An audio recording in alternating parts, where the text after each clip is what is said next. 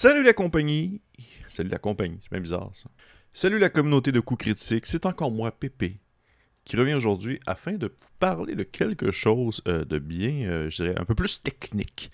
Ça fait longtemps que j'ai pas fait de vidéos plus techniques, j'ai fait euh, quelques vidéos critiques, quelques vidéos avis sur des ouvrages, quelques, quelques entrevues, des montées de niveau entre autres, mais ça faisait un petit bout que je n'étais pas vraiment venu discuter de, plus une manière de faire, une manière de procéder dans un jeu. Et comme vous le savez, ou comme ceux qui le savent et qui suivent la chaîne, je, suis un grand amateur de donjons. J'apprécie beaucoup le concept, le, le, design des donjons. Comment est-ce qu'on les construit, la psychologie derrière, l'écologie, euh, la logique de ceux-ci.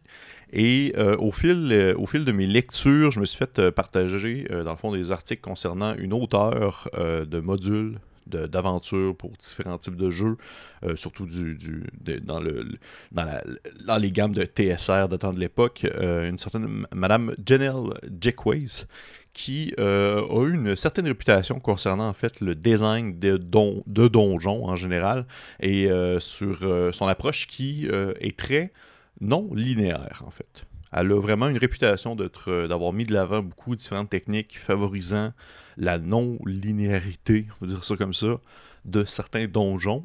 Et euh, entre autres, euh, la caverne de Tracia qu'elle a faite aussi. Euh, je pense qu'elle a fait également Dark Tower, que ça s'appelle. Pour vrai, je suis vraiment pas sûr. je, m'avance sur un, chemin épineux.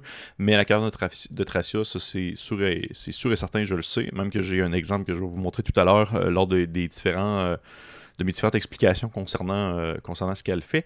Parce que, en fait, je trouvais ça vraiment intéressant de venir aujourd'hui vous euh, donner un peu, vous expliquer un peu les différentes techniques qu'elle met de l'avant afin de favoriser justement euh, la création et l'expérience d'un donjon qui, au final, offre un environnement beaucoup plus, je dirais, complexe, dynamique, inattendu et qui parfois va euh, un peu plus surprendre les joueurs que la simple impression de suivre un chemin qui est déjà pré-tracé euh, par le DM.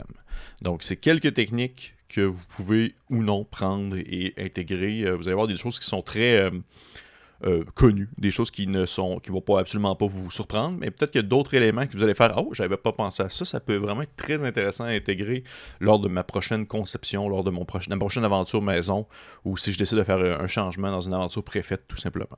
Donc, euh, on va se lancer comme ça. Euh, pour vrai, je n'ai aucune idée comment ça va se dérouler, mais on va le vivre ensemble. On va vivre ensemble. Les différentes techniques de Janelle Jackways pour pouvoir construire son donjon. On dit aussi le terme Jickwade, un donjon qui a été un donjon qui a été Jickway. j'ai eu une personne utiliser ça en ligne, puis j'ai fait genre, ok, je vais dire ça à partir de maintenant. Donc, on se lance. Première technique, les entrées multiples. Les entrées multiples donnent aux personnages joueurs un choix stratégique immédiat dès le début de l'aventure en bas, même que ceux-ci aient mis le pied à l'intérieur du donjon ou de la caverne ou de l'endroit. Ça donne euh, euh, ça donne l'impression, ou plutôt ça, c'est plus que de l'impression, c'est un fait réel. Ça rouvre des portes à un peu plus de prise de choix. Ça rouvre des portes à l'effet de boucle que je vais parler tout à l'heure aussi. Et ça aussi, ça va, euh, ça va donner une certaine récompense aux personnes qui ont pris le temps de faire des recherches exhaustives entourant l'entrée, en faisant favoriser l'exploration au lieu de se précipiter directement, dans le fond, à l'aventure. Ça ouvre les portes à, justement, se poser la question sur l'histoire de cette nouvelle entrée, l'histoire de, euh, on va dire, de cette euh, possibilité annexe à euh, le, passage principal et ainsi pousser déjà dès le début les joueurs à avoir une certaine réflexion concernant tout ce qui entoure la géographie du donjon en soi. Deuxième technique, les boucles. Les boucles, c'est un peu la base du concept non linéaire euh, de Madame Jackways. C'est de se dire que, veut pas, il y a des chemins qui vont être offerts au personnage avec des branchements dans un donjon. Il va avoir une branche qui va permettre d'aller à gauche, une branche qui va permettre d'aller à droite, ainsi qu'une branche qui va permettre d'aller vers l'avant.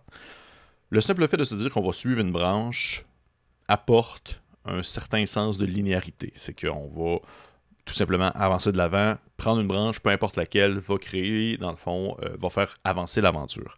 Là où l'aspect non, non, linéaire embarque, c'est lorsqu'on se dit que l'une des branches qu'on prend va faire l'effet d'une boucle et va nous faire revenir au point de départ, ou du moins va nous faire repasser à un endroit où nous sommes déjà passés préalablement. De un, ça donne l'impression que le donjon est plus qu'un un simple chemin qui s'ouvre aux joueurs et que ceux-ci n'ont qu'à suivre, euh, dans le fond, euh, la ligne rouge sur le sol pour atteindre l'objectif. Ça démontre qu'il y a peut-être d'autres possibilités autour de ce qui se présente aux joueurs.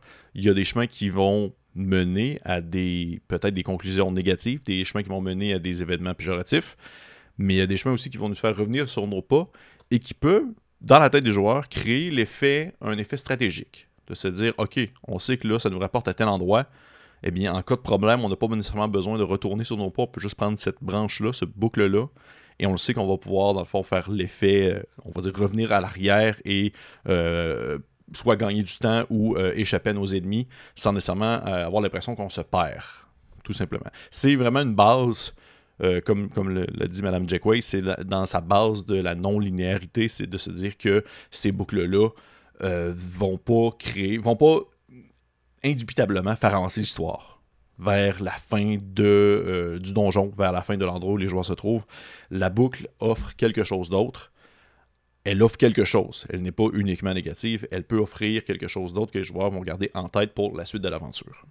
Troisième technique, connexion à plusieurs niveaux. Ça, c'est quelque chose que j'ai vu euh, assez récemment. En fait, je, je pense que c'est dans les, les, techniques les plus reconnu, ou du moins que je vois le plus souvent utilisé dans différents ouvrages, dans différents donjons déjà préécrits, même dans le plus récent, dans le très récent euh, Dungeon of the Mad Mage, le donjon du mage d'aimant euh, de D&D 5e édition, il y a euh, le concept de la connexion à plusieurs niveaux, c'est-à-dire lorsque vous êtes dans un étage, par exemple le niveau 3, eh bien c'est possible de descendre au niveau 4 en passant par plusieurs chemins au lieu d'utiliser seulement un seul chemin qui va créer au final un point d'étranglement. C'est euh, encore une fois, ça ne fait que introduire le concept qu'il y a plusieurs connexions entre les niveaux et ça fait une synergie entre, dans le fond, les niveaux.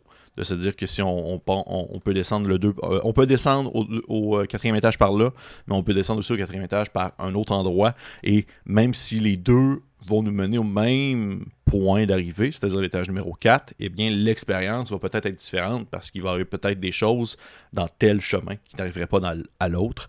Et ça, euh, ça offre tout simplement, sans nécessairement dire que c'est pas une formule magique. C'est pas quelque chose qui va faire changer l'expérience complète de ce que vous vivez lorsque vous faites un donjon, mais ça démontre aux joueurs, encore une fois, qu'il y a d'autres avenues que le simple chemin qui semble être tracé devant eux.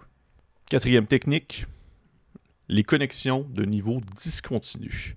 Dans une, connexion, linéaire, du moins de ce qu'on voit pour l'instant, les niveaux d'un donjon vont se dérouler dans un ordre prédéterminé. Niveau 1 va mener au niveau 2, niveau 2 va mener au niveau 3, niveau 3 va mener au niveau 4, etc. Mais à partir du moment où est-ce que vous avez introduit plusieurs, euh, dans le fond, euh, connexions entre les différents niveaux, vous êtes libre en fait de faire que certaines de ces, de ces connexions-là vont sauter les niveaux. Par exemple, euh, ça se peut qu'il y ait un ascenseur à un endroit ou euh, une pente descendante très abrupte qui va faire que le niveau 2 ne va pas mener au niveau 3, mais va plutôt, plutôt nommer, euh, mener au niveau 4. Et ça, d'un côté, ça apporte encore une fois l'effet de surprise, ça apporte encore une fois l'effet qu'on ne suit pas un chemin prédéfini, qu'on peut trouver des raccourcis, que on va euh, récompenser euh, la recherche, l'exploration et euh, la réflexion concernant les différentes possibilités qui s'ouvrent aux joueurs. Parce qu'en découvrant qu'il y a un chemin secret qui permet, ou du moins un chemin qui, on pense, qui va mener au niveau 3, mais qui finalement nous mène au niveau 5, eh bien, on a bien fait de chercher et de le trouver. Alors que dans d'autres circonstances, on, se serait dit, peu importe lequel qu'on prend, ça va mener au même niveau. Ça, encore une fois, ça va seulement faire, euh, on va dire, euh, peut-être euh, l'effet d'une petite étincelle dans la tête des joueurs et, ils vont réfléchir, a priori, peut-être un peu plus à mesure qu'ils vont explorer le donjon en se disant, il y a peut-être d'autres astuces cachées ici et là. On est, ce n'est pas un simple chemin qu'on suit.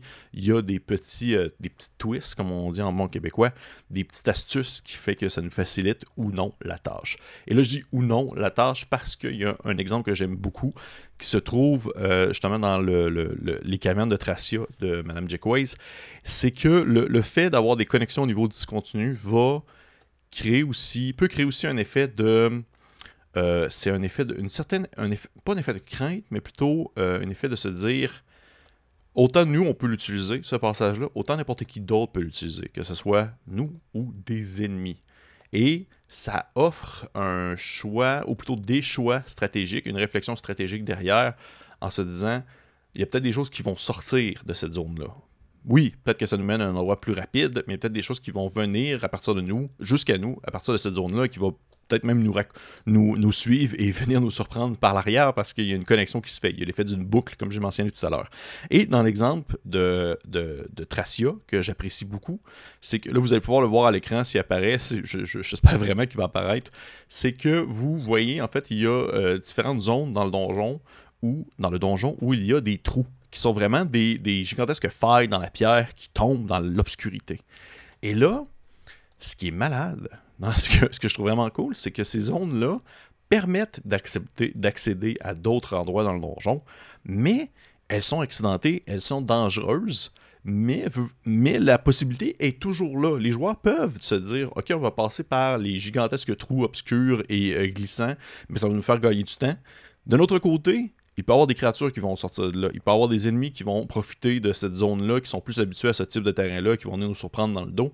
Donc, encore une fois, c'est toujours l'idée de rajouter une certaine complexité à la, la réflexion des joueurs concernant. Euh, euh, les différents dangers potentiels, les différentes opportunités, mais aussi les différents pièges qui peuvent survenir à l'intérieur de donjons. Cinquième technique, les sentiers secrets et inhabituels c'est assez explicite. C'est assez connu. Je pense que j'ai, je, peux pas compter. Euh, j'ai pas assez de mes dix doigts pour compter le nombre de donjons que j'ai lus euh, qui avait ce fameux petit S qui montre qu'il y a une porte secrète à tel endroit. C'est ça en fait ça favorise la curiosité, ça donne euh, ça favorise l'exploration.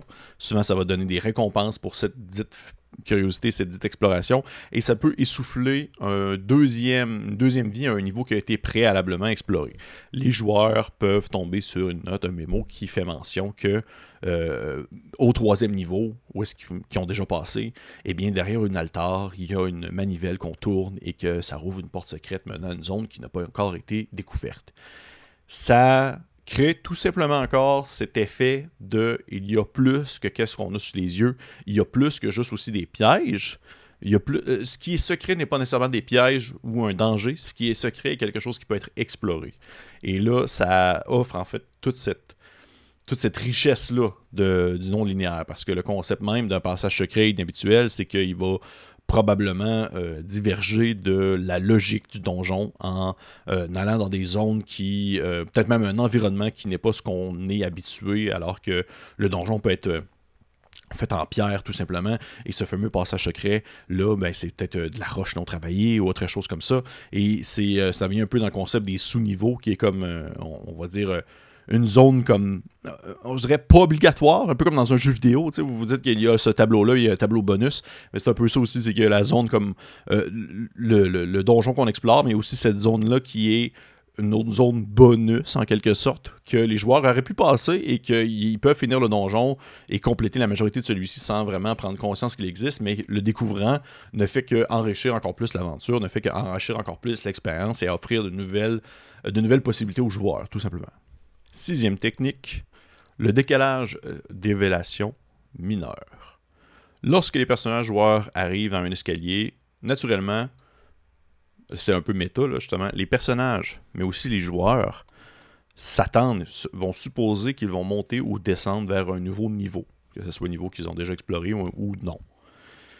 Mais en incluant les changements d'altitude mineure dans la topographie d'un donjon, vous voyez, ça me fait triper, eh bien, on peut confondre les attentes. Tout simplement en se disant que ce n'est pas parce que vous descendez ou vous montez que vous changez nécessairement de niveau. Mettons que, avant même de débuter le donjon, dans les informations que vous aviez, euh, ça faisait mention de euh, qu'au niveau 4, il y a un gigantesque rubis rouge qui vaut 2000 pièces d'or. Eh bien, lorsque vous êtes rendu au niveau 3 et que vous, vous prenez ce petit escalier qui vous fait descendre, vous vous dites OK, guys, OK, gang, on est rendu au niveau 4, c'est là qu'il y a le gros bijou rouge. Mais pas nécessairement. Encore une fois, le simple but, c'est de donner un effet trompeur, c'est d'inclure euh, un changement de niveau dans justement la topographie du donjon. Ce n'est pas parce que vous descendez ou vous montez que vous atteignez un autre niveau, que vous avez une nouvelle expérience qui va être offerte à vous. C'est. C'est pas. Ça, on s'entend. C'est pas. Euh, c'est pas une question de juste comme ah waouh c'est renversant. C'est pas c'est vraiment pas ça le but. Oui il y a une petite, une petite confusion qui va se créer pour la cartographie des lieux mais ça permet aussi de perturber la capacité à deviner dans le fond l'organisation des cartes en analysant la réalité du monde du jeu.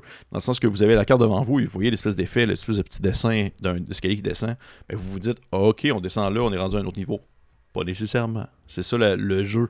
C'est euh, tout est dans le subterfuge. C'est euh, de, l'illusion, rien de plus. Mais ça peut, juste ces petits effets-là, ça peut offrir une expérience renouvelée en termes de donjon. Septième technique, les niveaux divisés. Pensez à tout à l'heure lorsque je parlais en fait des, euh, des possibles sorties en provenance du même niveau. Vous êtes au niveau 2, il y a deux chemins qui vont vous permettre de descendre au niveau 3 le concept d'un niveau divisé, et ça je trouve ça très cool parce que j'ai pas vu ça souvent dans un donjon et ça peut réellement créer de la confusion chez les joueurs, c'est de se dire que si vous descendez au chemin gauche ou que vous descendez au chemin droite, oui, vous atteignez dans le fond un niveau, le niveau 3, sauf que vous atteignez un niveau 3 qui est indépendant l'un de l'autre. C'est que vous descendez au niveau à partir du chemin gauche ou vous descendez à partir du chemin droit, ces deux zones-là, bien qu'elles se trouvent au même niveau, ne sont pas connectées entre elles, et ainsi vous ne pouvez pas découvrir l'ensemble du niveau 3 sans préalablement passer par les deux endroits, passer par le chemin gauche et passer par le chemin droit. Et ça, je trouve ça vraiment cool parce que les joueurs peuvent vraiment comme euh, passer vite sans vraiment y penser. Ou il y en a peut-être un en gang qui va se dire, lorsque vous allez atteindre, le niveau 3, Hey, il est où l'autre escalier qui nous permettait de descendre au niveau 3 Pourquoi est-ce qu'on ne le voit pas et là, encore une fois, ça crée l'effet non linéaire, ça crée un effet de surprise, ça enrichit l'expérience de euh, se dire que le choix qu'on prend, la branche qu'on décide de prendre, euh, pas, euh, ne va pas offrir la même expérience lorsqu'on va la compléter, tout simplement. Et ça, je trouve ça très très cool.